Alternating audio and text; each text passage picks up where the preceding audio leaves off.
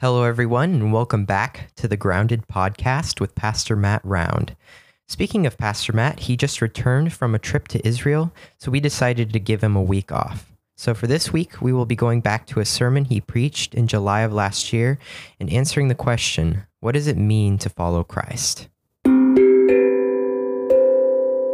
Now we're going to see that there's an unexpected path that his followers are going to have to walk and understand and consider as they come after him. Because Jesus is going to extend to them a very particular call. Look at verse 24. Then Jesus told his disciples, so not just Peter, he's speaking to the disciples, and in Mark, it would say to the crowds gathered there. So he's broadened his audience. Then Jesus told his disciples, if anyone would come after me, let him deny himself Take up his cross and follow me. Disciple means learner. It means one who follows after. These men would have identified themselves and they would have been identified by others as those who were disciples or followers of Christ. And Jesus says, Do you want to know what it will mean to be a disciple? Do you want to know what it would mean to learn from me and to follow after me? To follow after me is an invitation first to come and die. First of all, to die to yourself. If anyone would come after me, let him deny himself.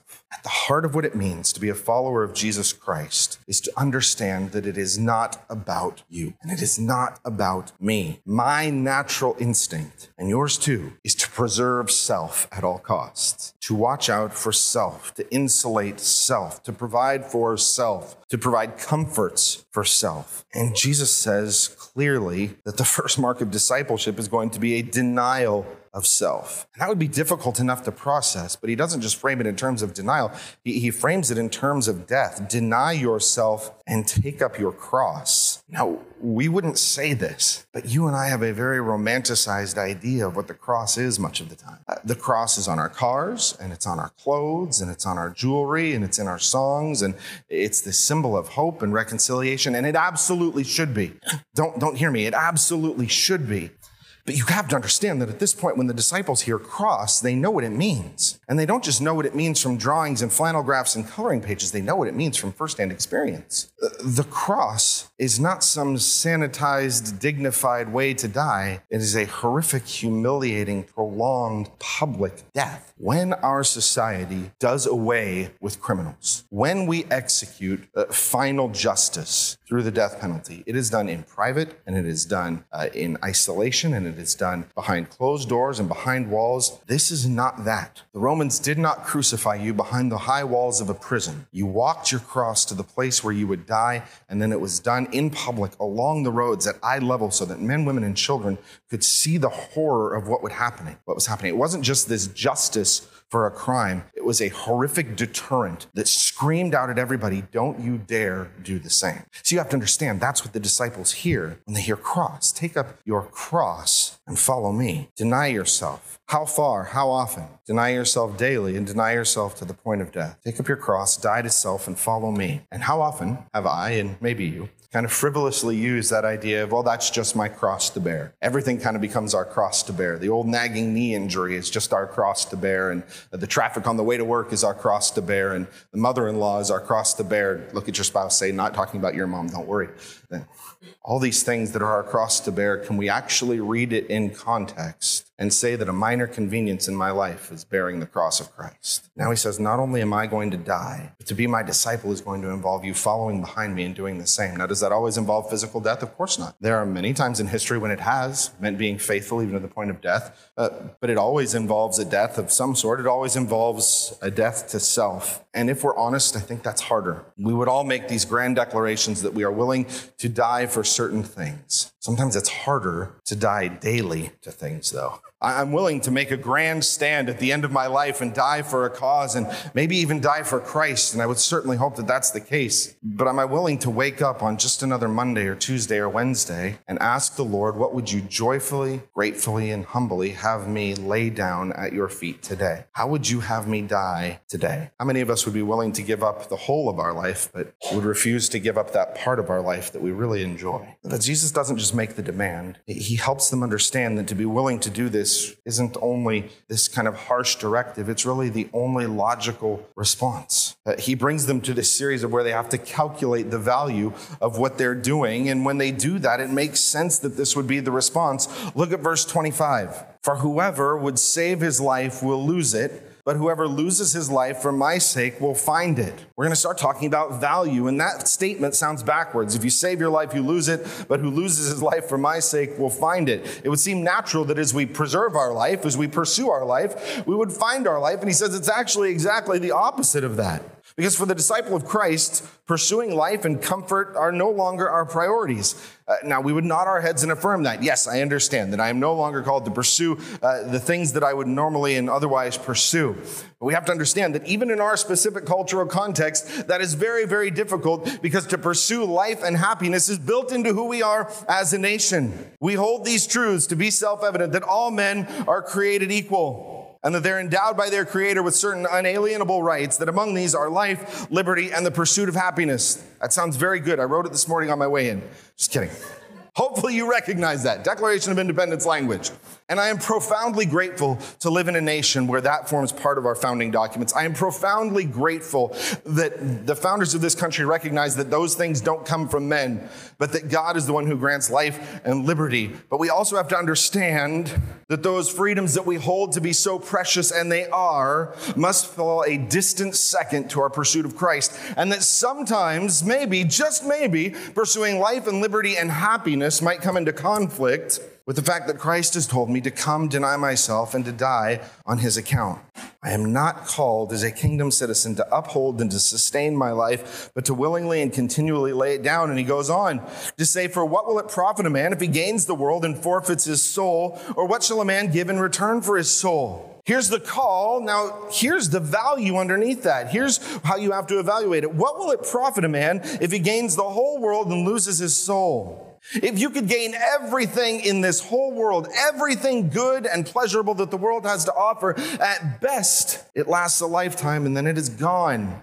And what would you gain in exchange for something eternal? What temporary thing would you give in exchange for the eternal? It's like looking at a profit and loss sheet or a balance statement. What assets would you give up for the other?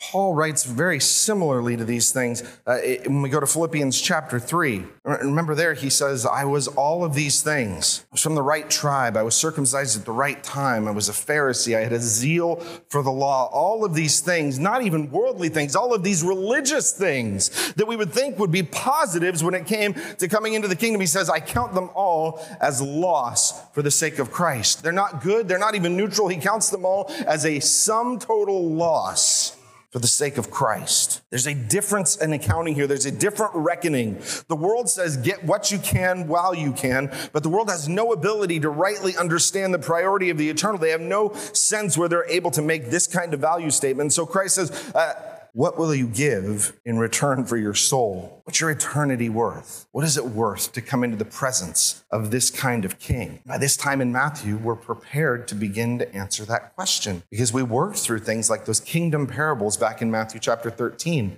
And we remember that Jesus said the kingdom of heaven is like a treasure hidden in a field. A man found and hid it again, and from joy over it, he goes and he sells all that he has and he buys that field. And we can almost picture that it's a wonderful picture. A man just kind of walking through a dirt field, scraping his feet along, and his foot hits something, and he moves the dirt away, and it's this unimaginably valuable treasure. And he looks around and he covers it back up, and he goes home and he sells all that he has, liquidates every asset that he has so that he can come back and buy the field. Why give up everything? Because what he was able to give, to gain by giving up everything was absolutely worth it. He recognized that the treasure in that field far outweighed the sum total of every other good that he owned. And we understand here that Jesus is not talking specifically about the kingdom here in Matthew chapter 16. He is talking about the gospel and what it will mean to give it up and follow, give up everything to follow him. But it's a parallel idea. We're called to be able to measure in our minds the value of Christ and to be willing to give up everything for his sake. And that's an easy thing to preach. And it's an easy thing to say when we haven't been called to give up much. And that might change and it likely will at some point as our country continues to move in the direction it is it is. But it's a fair and penetrating question to ask what value do we place on Christ and his gospel right now? Not someday in the future, what might we have to give up, but right now, what do we die daily to give up? What do we give for the sake of this king and his kingdom? It is the sum total of my sacrifice an hour or two on a Sunday morning. And the final reason here, the final part of this calculation that he gives, deals specifically with the fact that Christ is going to come again. Look at verse 27. For the Son of Man is going to come with his angels in the glory of his Father, and then he will repay each person according to what he has done. Jesus calls himself the Son of Man once again. And if we were to turn back to Daniel chapter 7, we would see some very particular things about the Son of Man. As he comes to the Ancient of Days, he's given a throne and dominion and a kingdom, and that kingdom encompasses all, all tongues and tribes and nations. And what we see here is Jesus pointing forward to this coming eschatological end times judgment that is being promised. Uh, because when the Son comes again, when the King comes again, he doesn't come to suffer, he comes to judge, to restore, and to repay. Which means that as we look at these things, in light of that coming reality, these aren't just theoretical questions. It's not just a nice philosophical thing to say to pursue your life is to lose it, and to lose your life is to find it.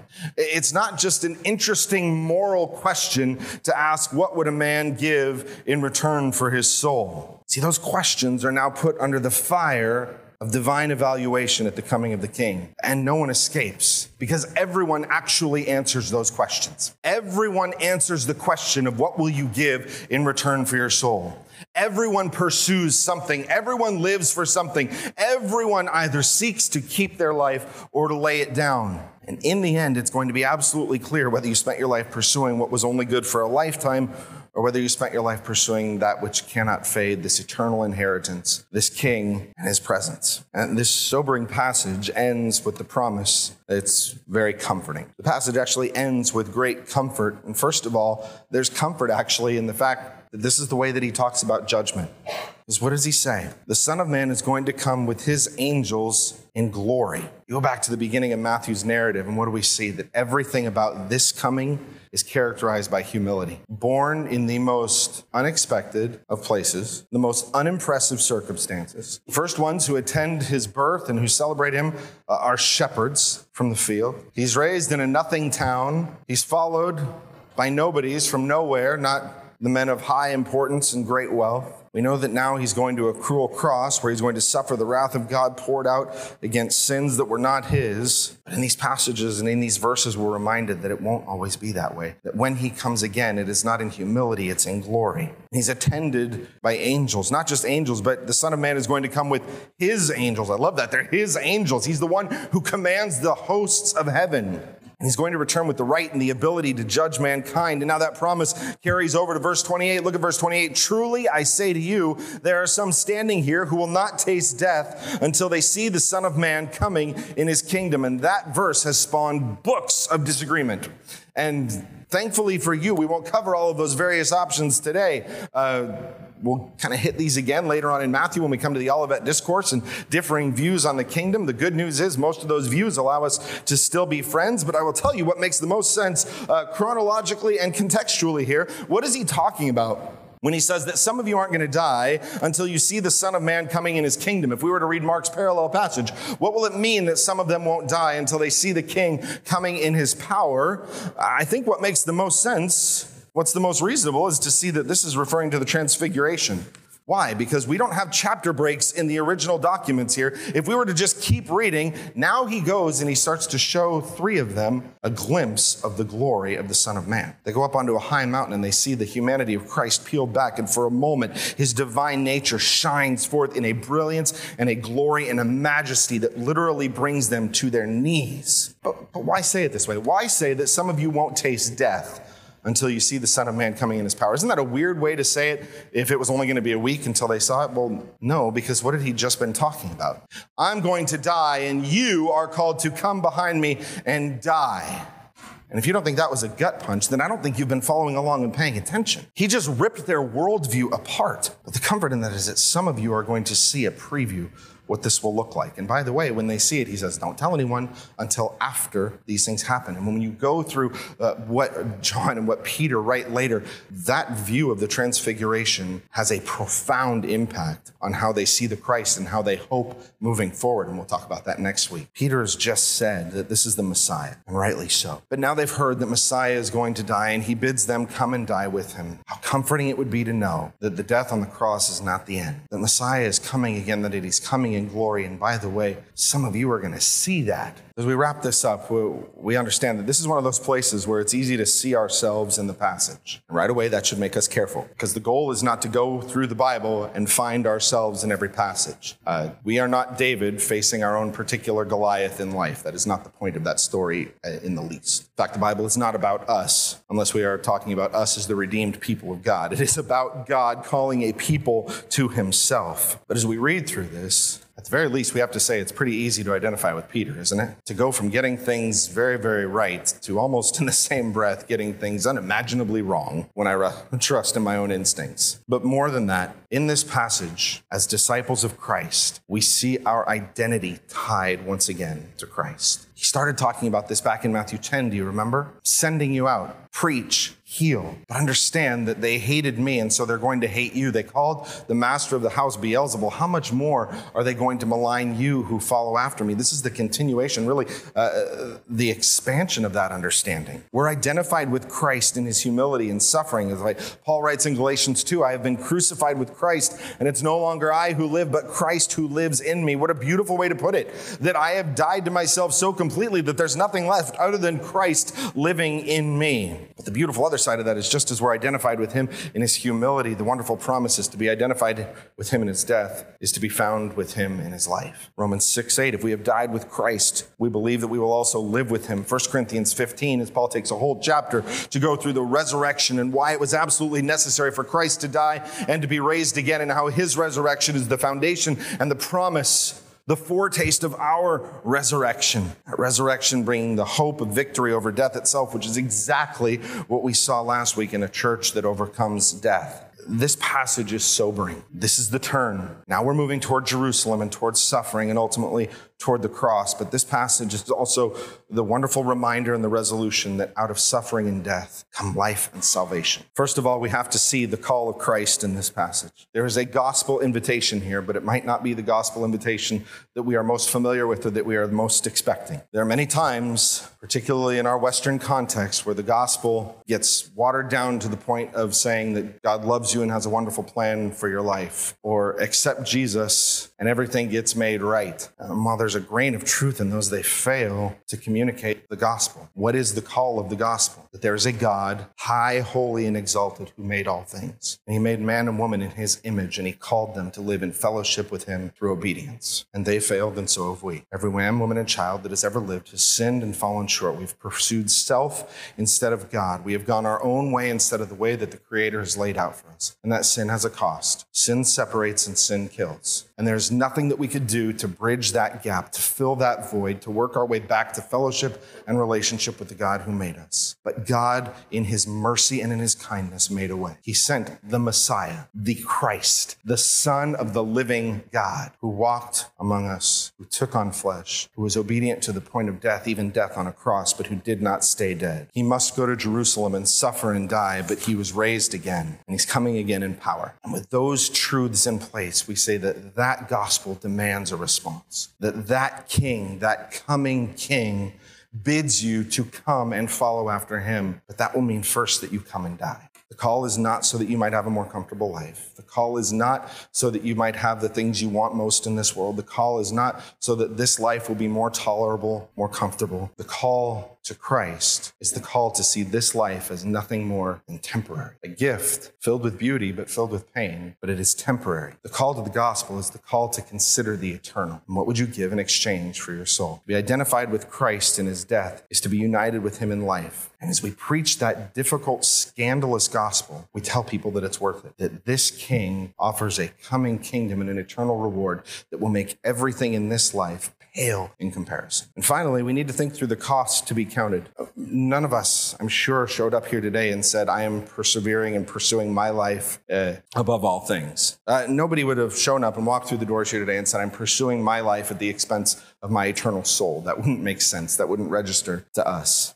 But if we're honest, much of our time is spent doing things that distract from our call to follow Christ. And if we're going to step on toes, we might as well step on all the toes at the same time. So if we were to take a snapshot of our week, what are we pursuing? Could we tell by our time what we were willing to lay down and sacrifice for the sake of the kingdom? I work X amount of hours per week, and God has called me to do that to provide for my family. Absolutely true. But none of us are naive enough to know that there aren't two ways to work. There is a way to work so that that is your, your source of provision and stability, and there's a way to work toward you see that as a divine mission that God has placed you in in that place and time. There's a way to raise our kids that seeks their physical best, and there's a way to raise our kids that seeks their eternal and their spiritual best. There's a way to relax and enjoy time and rest that God has given us, and it's a wonderful gift. And there's a way to relax and enjoy times of rest and refreshment that is a complete distraction from all the real things that we ought to be pursuing. And Christ puts this in the grandest scale possible. What good would it do if you gained the whole world but lost your soul? What good would it do if you had the best paying job? What good would it do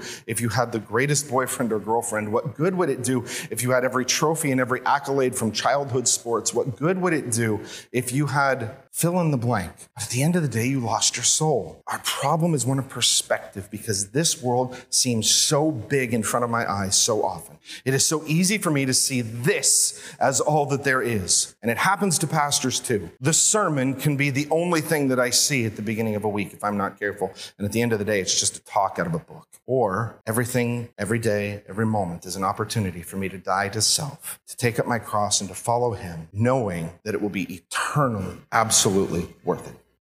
We hope that you enjoyed today's episode and the importance of dying to ourselves. Next week, we will have Pastor Matt back in the studio to answer the question What is the gospel? If you have a question of your own, please email it to us at groundedwithmattround at gmail.com or visit our website, groundedwithmatt.com. We'll see you next time.